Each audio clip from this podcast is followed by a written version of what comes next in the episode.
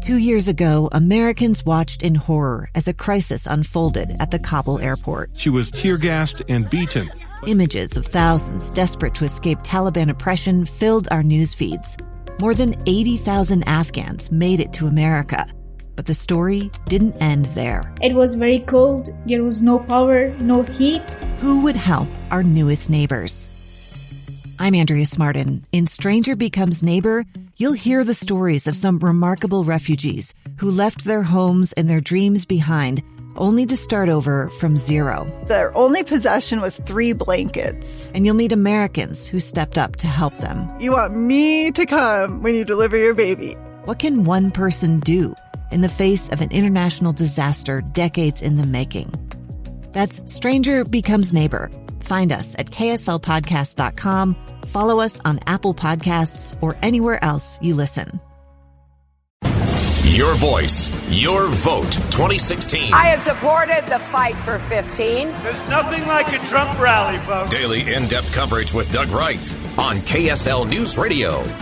You know, I'm just reading right now the uh, crawls that are on the various national news channels, whether it's Fox or CNN. This one Trump dismisses that he needs GOP unity. This one Trump says he can win the White House without unifying the Republican Party. This one, you know, I love debt. We can't default on our debt. This person said we can't default because we print the money. Uh, I, it just kind of almost leaves you uh, uh, speechless. Uh, by the way, uh, Paul Ryan has indicated that he will step down as the chair of the upcoming convention in Cleveland if Donald Trump asks him to. He's probably praying for that. Probably, please don't make me be chairman of this uh, deal. Okay, let, us bring you up to date on some of the things unfolding when it comes to the uh, Democrats right now. I mentioned that Bernie Sanders had indicated uh, that he would not absolutely slam the door on becoming Hillary Clinton's vice presidential pick. Uh, he was asked about this, and he said that uh, he would talk about it with her after the convention. By the way, Bernie Sanders is the longest serving independent in the United States Senate. And of course, right now he is uh, labeled as a Democratic socialist. It is impossible for him to win enough pledged delegates. It remains uh, possible, if unlikely, that Clinton might not win the 2,383 delegates. Now, that would be incredible because she only has to get 17% of the remaining delegates. But is it a statistical possibility? It is a statistical possibility, but it is not likely. And uh, the Clinton campaign and her supporters, they have tried very, very hard, unsuccessfully so far, to push Sanders out of the race. Asked if uh, he would be focusing now his fire more on Donald Trump than on Hillary Clinton, he said, No, I'm going to basically level my sights at both of them. Uh, Donald Trump tweeted on Friday that, quote, Crooked Hillary has zero leadership ability, as Bernie Sanders says. She has bad judgment, constantly playing the woman's card. It is sad. And then uh, Trump said, You know, basically, I've never said that about Hillary Clinton.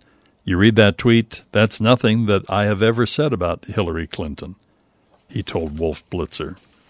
Well, who knows who's saying what? Uh, it it is absolutely incredible right now. Over the weekend, too, Donald Trump said this. I believe I won him or helped him win five states that he was going to lose. Sounds like you think he was ungrateful. Okay? You think he's been ungrateful. He, he was. He was ungrateful, which is okay. A lot of people are ungrateful, but he was ungrateful. He did not. They did not respond accordingly, and that's okay. That's uh, Donald Trump talking about Mitt Romney being ungrateful for the five states that he would have lost, but Donald Trump swooped in and saved for him. Boy, I'd like to see the statistics and the proof on that. And again, remember what uh, what Speaker Ryan said last week. So it's interesting that he is saying now that if Donald Trump asks him to, he will step down as the chairman of the convention. Uh, I'm just not ready to do that at this point. I'm not there right now. Uh, and I hope to, though, and I want to. But I think what is required is that we unify this party. He's talking about the endorsement of uh, Donald Trump, and I've already uh, shared with you some of the very reluctant endorsements that are coming about. Boy, you know, some of them are just uh, kicking and uh, screaming out there. I wanted to uh, to mention a little bit. Uh, Mitt Romney has expressed real dismay over the presidential choices, but has made it clear again over the weekend that uh, while some voters may you know feel they need to look for a third party, he quickly ruled out running himself. It's interesting that William Kristol, the editor of the Weekly Standard magazine, has uh, met with uh, Mitt Romney. He's met with others searching for a candidate to make an independent bid. And uh, how successful might he be? Well, who knows? And the track record of third parties in our country, well, they, they do not fare well. And usually, the disaffection that a third party has with a particular person or a particular party tends to assure that the other party wins, as was the case in 1912 when Theodore Roosevelt and the Bull Moose Party assured that Woodrow Wilson would win over Taft, which indeed did happen. And the other real strong third party candidacy uh, pretty much cost George Herbert Walker Bush the election in 1992 and assured that we would have. Um, uh, at that time, Bill Bill Clinton. Now, what's going to happen tomorrow? Let's deal with this very quickly here on Your Voice, Your Vote. There will be presidential primaries in West Virginia and Nebraska. Nebraska's primary is only for Republicans. Democrats, you might recall, had uh, a caucus on March 5th. There are 36 Republican delegates in the state with the uh, statewide winner receiving all of them. Both of the Republicans and Democrats will be in West Virginia going to the polls. 34 Republican delegates and 37 uh, delegates are up for grabs on the Democratic side of the aisle.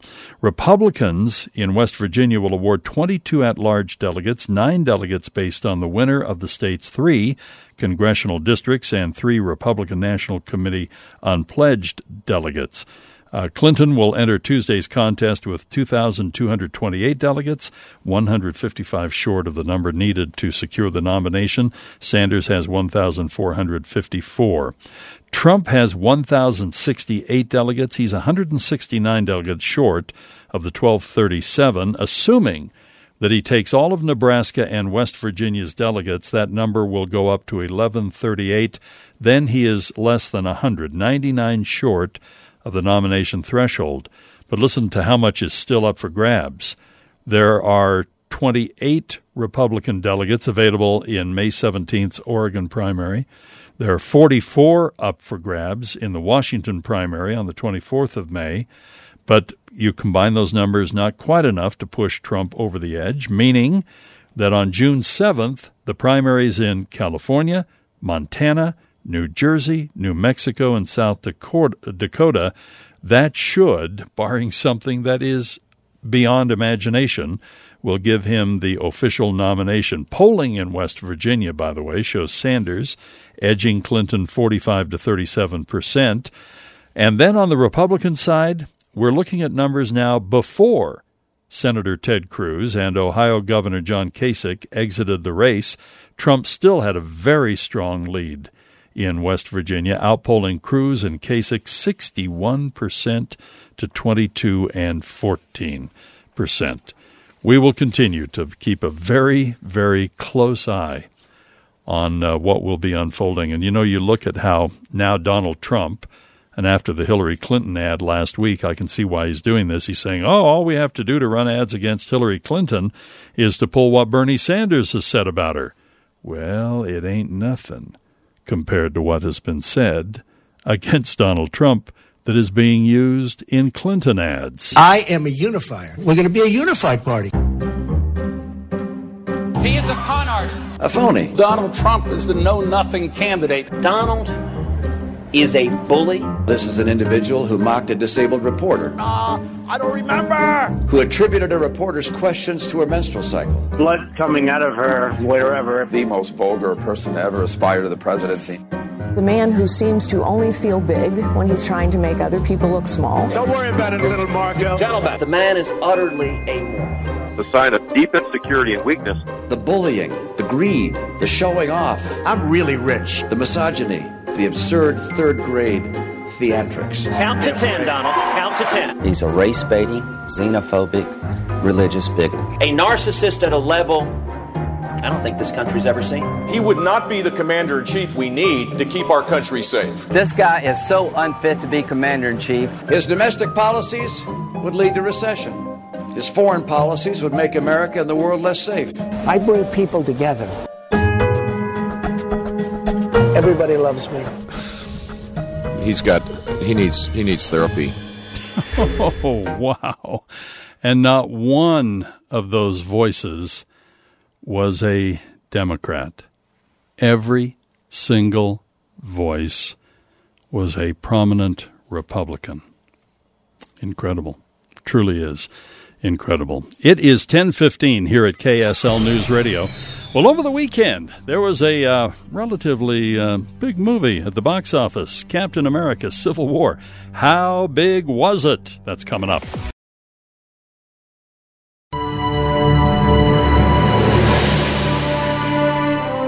Doug Wright, interrupting everything to cover breaking news. You'll hear it first on KSL News Radio.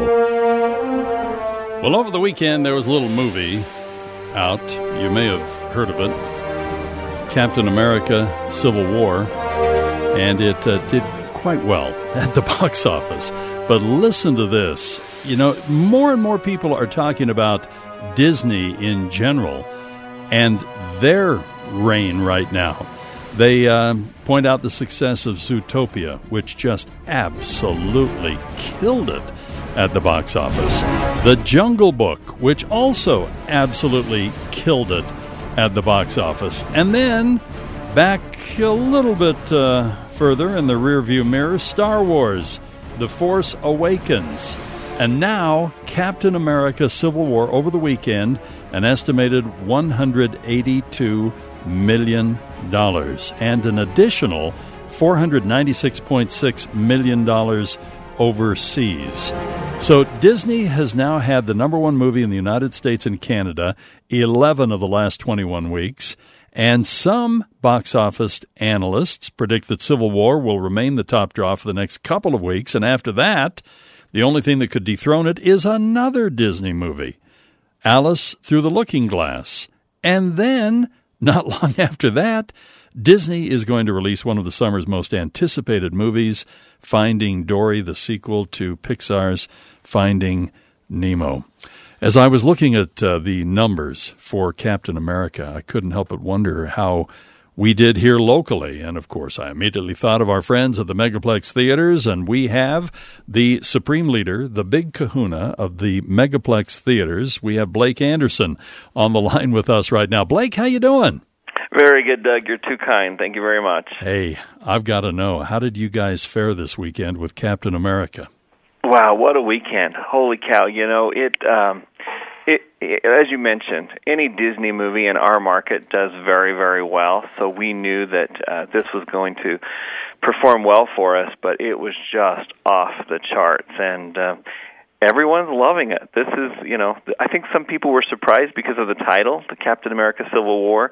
It's really, uh, you know, and, and I don't want to, no spoiler here, but it's really uh, another Avengers movie. Yeah. So it's it's gone over very well. Boy, I I lost count of the superheroes in in the movie.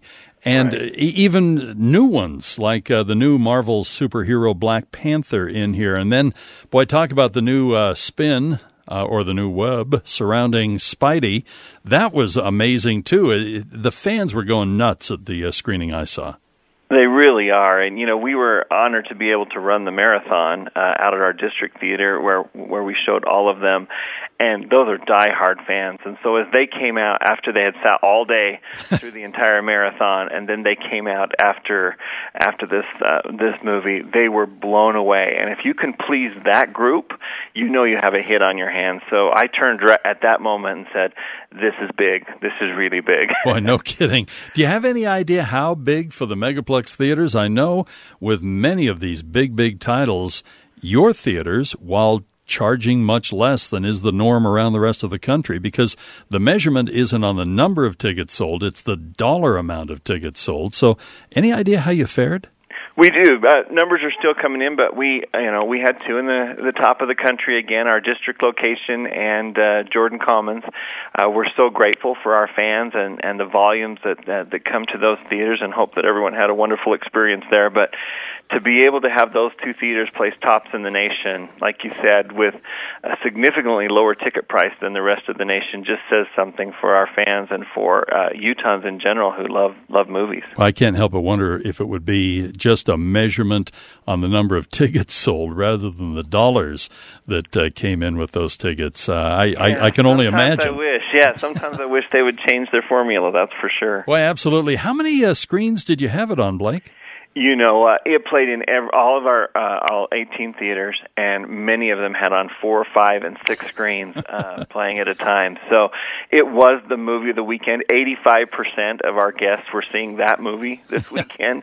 so that tells you a little bit about it. And 66% of the people who see uh, who saw the movie here in Salt Lake City saw it at a megaplex theater. Yeah. So we're it, pretty impressive. We're pretty excited about that. And I think they're right. I think this is going to fare very, very well. First of all, just because I mean it's kind of in a league of its own, and I think everybody wants to see it again. I want to see this again. I I can't honestly say that other than maybe for a little clarification with Batman v Superman, but I I want to see this movie again for kicks.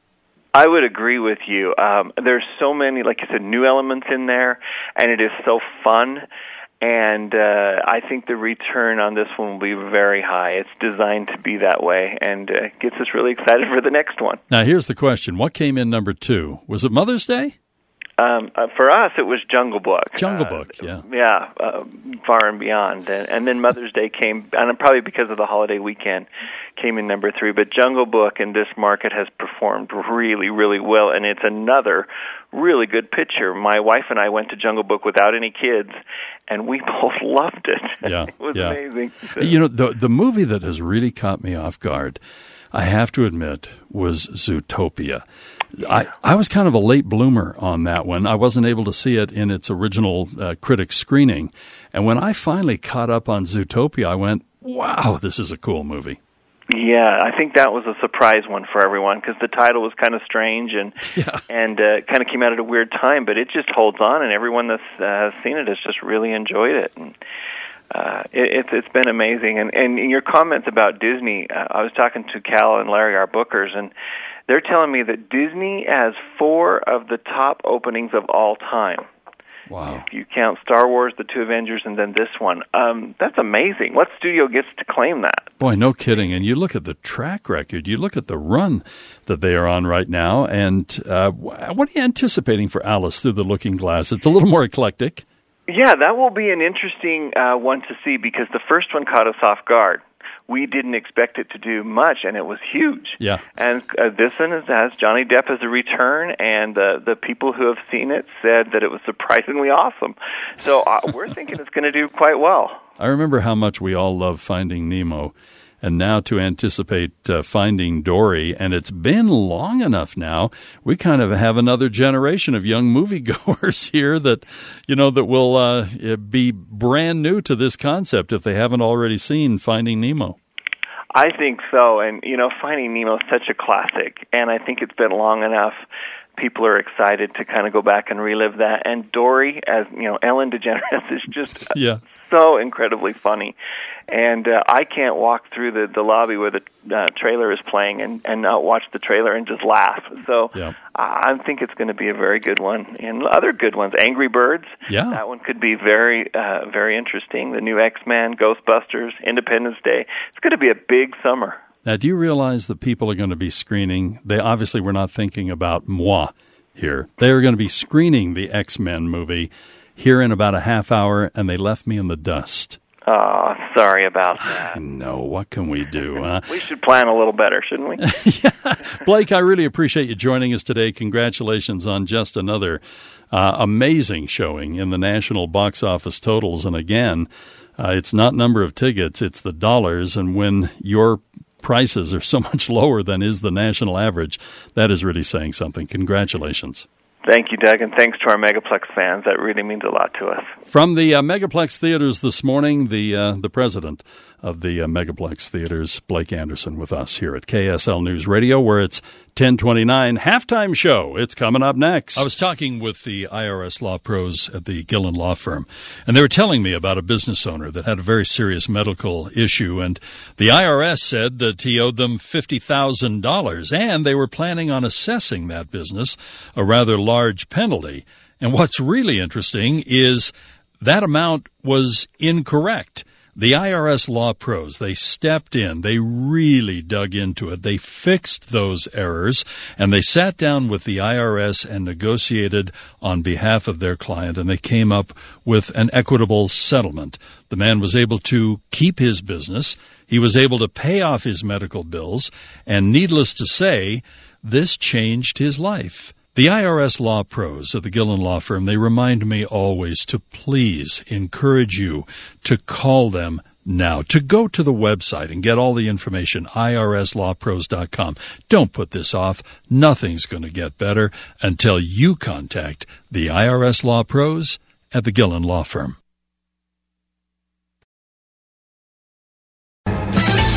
Show is halfway finished. Time for the most important news we've covered today. Stories we need to make time for. We cover them now on the Doug Wright Halftime Show. Okay, halftime show, and we just got through the Mother's Day weekend. So, how about if we start there? Story one. Okay. Saw this uh, headline Mother's Day commercialization by the numbers. So, what are the numbers? Well, first of all, uh, it was thought that we would spend over $21 billion in the United States for Mother's Day, ranking at number two, only after Christmas, well ahead of Father's Day. Now, what's the deal with that? Uh, by the way, uh, the numbers are up considerably since uh, 2009. This is just becoming bigger and bigger and bigger. And by the way, this is an ongoing complaint. You go back to 1963, and there was a big debate about, quote, all this commercialized business we now have about Mother's Day. But it goes back much, much further than that. Anna Jarvis, who founded Mother's Day in 1908, was uh, also an outspoken critic of the day's commercialization. She got Mother's Day started in 1908. By 1914, her campaign to make it an official holiday in the U.S. had succeeded, but uh, the apostrophe moved back one letter. Um, a few years later, Jarvis's campaign against the commercialization of Mother's Day was in full swing. In 1922, she supported a boycott of florists whom she accused of raising carnation prices in early May to cash in. The carnation was her mother's favorite flower, and Jarvis had made it a symbol of Mother's Day. but they jacked up the carnation prices. By the way, she was put in the slammer a couple of years later.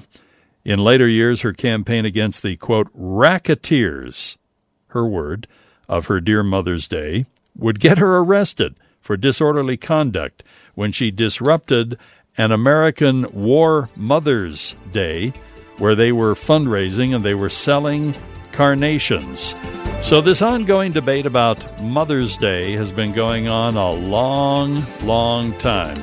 By the way, the number one thing that mom wants just to spend more time with her family. Story two. Okay, story number two. Now, this one is really cool. We need a different type of music for this one. Yeah. I tell you, this really caught my attention when our associate producer, Cassie Smith, found this this morning. A 15 year old discovers a hidden Mayan city. Here's the story from Quebec. He used satellite photos, Mayan astronomy, and his own intuition to solve some questions about the placement of Mayan cities and to discover a new city. William Gadoury lives everything Mayan. He's really into this. He was studying the Mayan constellations when he decided he would do something, he overlaid a constellation map on a map of the Yucatan Peninsula. He discovered that the known cities were exactly line up with the stars in a major Mayan constellation. Using the same map and thought process, he noticed that the third star in the 23rd constellation he was studying was missing. Well, he found satellite images from space agencies, including NASA and also from Japan and Google Earth, and he discovered this third city where the third star of the constellation said that the city would be. And he's named his city, as of yet unexplored on the ground, the Mouth of Fire. The lost city apparently has a pyramid that is 86 meters high, as well as 30 other visible from photos structures. It's on the border with Belize. This young man is hoping to go to the International Science Fair in Brazil in 2017 and is hoping to go ahead and make this presentation. I mean, how cool is that? This kid just decided, you know what? I wonder if you were to overlay the old Mayan constellations over the Yucatan Peninsula, and he noticed that some of those discovered cities lined up with points on the constellation, but then he saw one that was missing, and there it was. Story three. Okay, story number three. okay. When I was much younger, one of my favorite characters of all time on Saturday Night Live Yes, this person. Isn't that special? The church lady. D- Dana Carvey, one of my favorite characters of all time. And with the political climate that we are in, the church lady, well, she was there this past weekend. My first guest is someone I've talked about quite a bit here on Church Chat, but we've never actually met face to face. Please welcome Satan.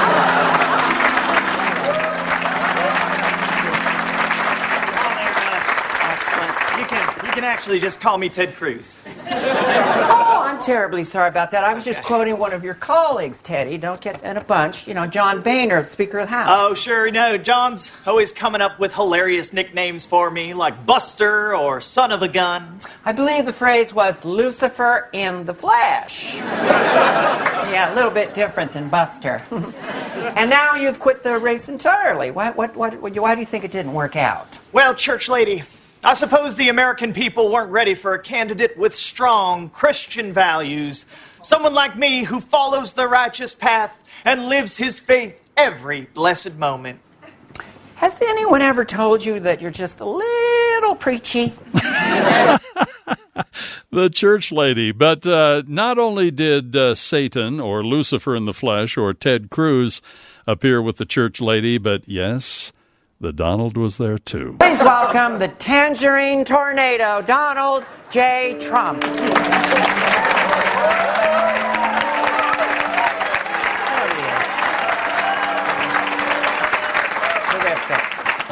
All right. Uh, hi, Donnie. Have a seat. Look at you. Hey, church lady. It's great to be here. Yes. Your place looks tremendous. Believe me, this is one classy fun house. Actually, this is what we call a church. Something tells me that you're not a big churchgoer. Oh, I'm a big church guy. I'm there mm-hmm. all the time. Sometimes I go, even when it's not church day. Mm-hmm. Wow, what a what a well put statement. Um, does Johnny ever take a gander at the Holy Scripture? Honestly, I love all the books in the Bible. Mm-hmm. I do. They're all terrific. Corinthians part two, Book of Revelations, 2 Genesis, 2 Furious, which says, and I quote, Love thy neighbor as thyself, and like a good neighbor, State Farm is there. Well, and then Ted Cruz came back with Donald Trump and the church lady, and it got a little raucous. But oh man, t- this is so. I, j- just hearing this again brings back so many fond memories. My first guest is someone I've talked about quite a bit here on Church Chat, but we've never actually met face to face. Please welcome Satan. well, that does it for the uh, halftime show here at KSL News Radio. Church Lady with Trump and Cruz, the kid that discovered a hidden Mayan city. How cool is that? And the over commercialization of Mother's Day. This has been going on since the very beginning. There you have it. halftime show.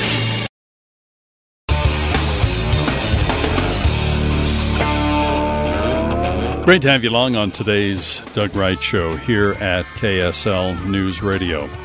There's uh, something interesting that is afoot right now, and it's in the National Park Service.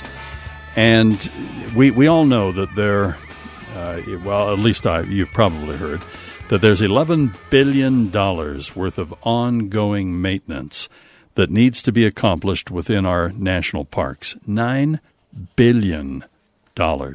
I mean, uh, no, excuse me, $11 billion. $11 billion. Yeah, billion here, billion there. Pretty soon you're talking some serious money.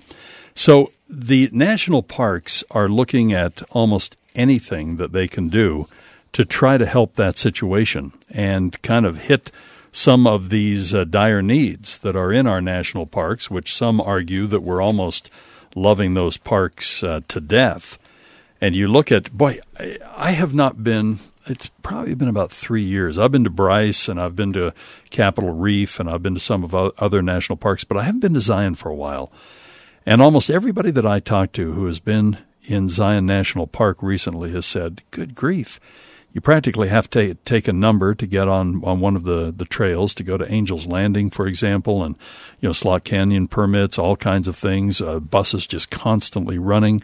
In the past, uh, parking would at least put some kind of a a ceiling on those who could uh, be in the park at any given time. Now, with the shuttle buses just constantly running, that is not the case, and it's um, not quite the experience that it used to be.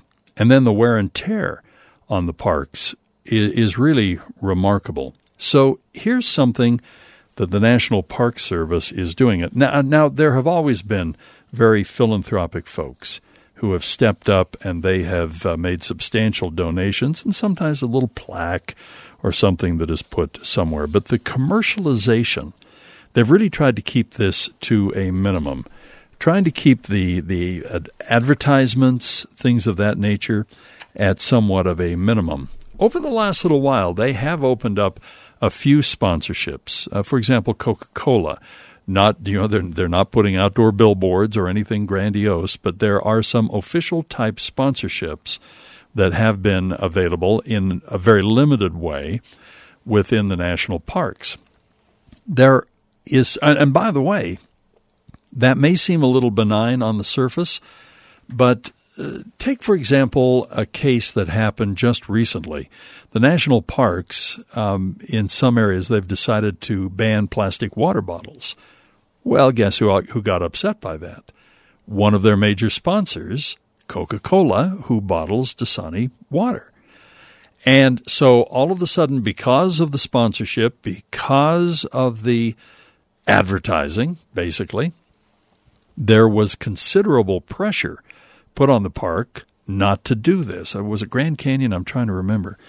So when when you open the doors for these major sponsorships and things like that, there can be other than the actual advertising presence itself. There are many who are concerned that perhaps there could be undue pressure put on the national parks to do certain things that are favorable to the sponsors rather than favorable to those who attend the parks.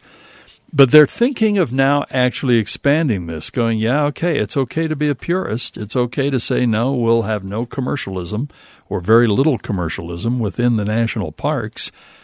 But the point is, there's $11 billion worth of maintenance that needs to be done. This is stuff we're behind on right now, and it's getting worse all the time.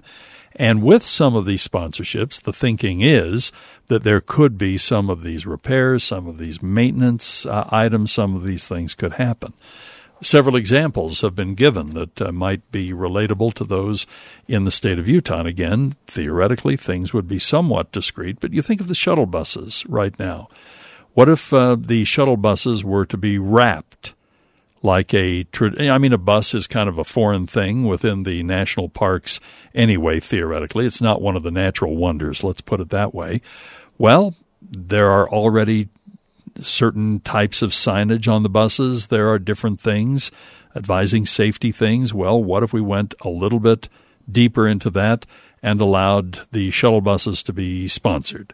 What if there were other things? Maybe instead of a very subtle uh, plaque that is out there, maybe there would be something a little more obvious.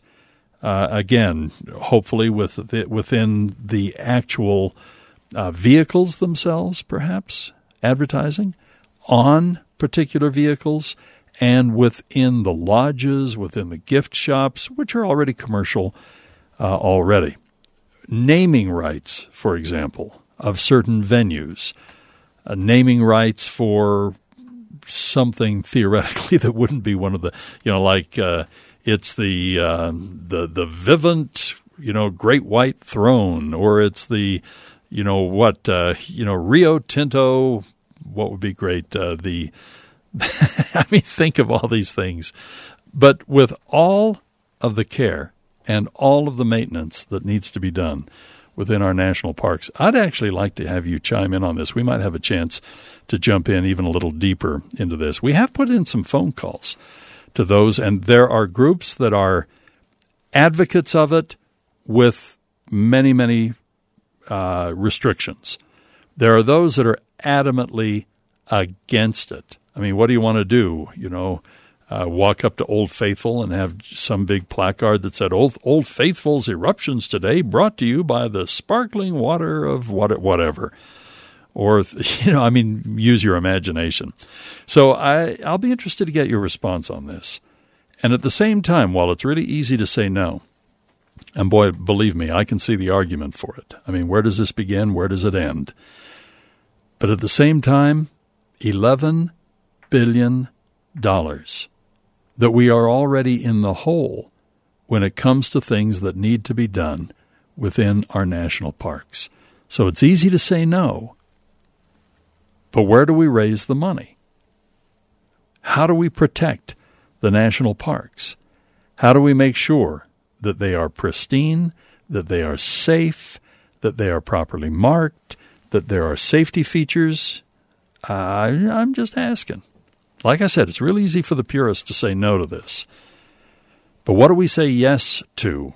Is it a tax increase? Greater fees?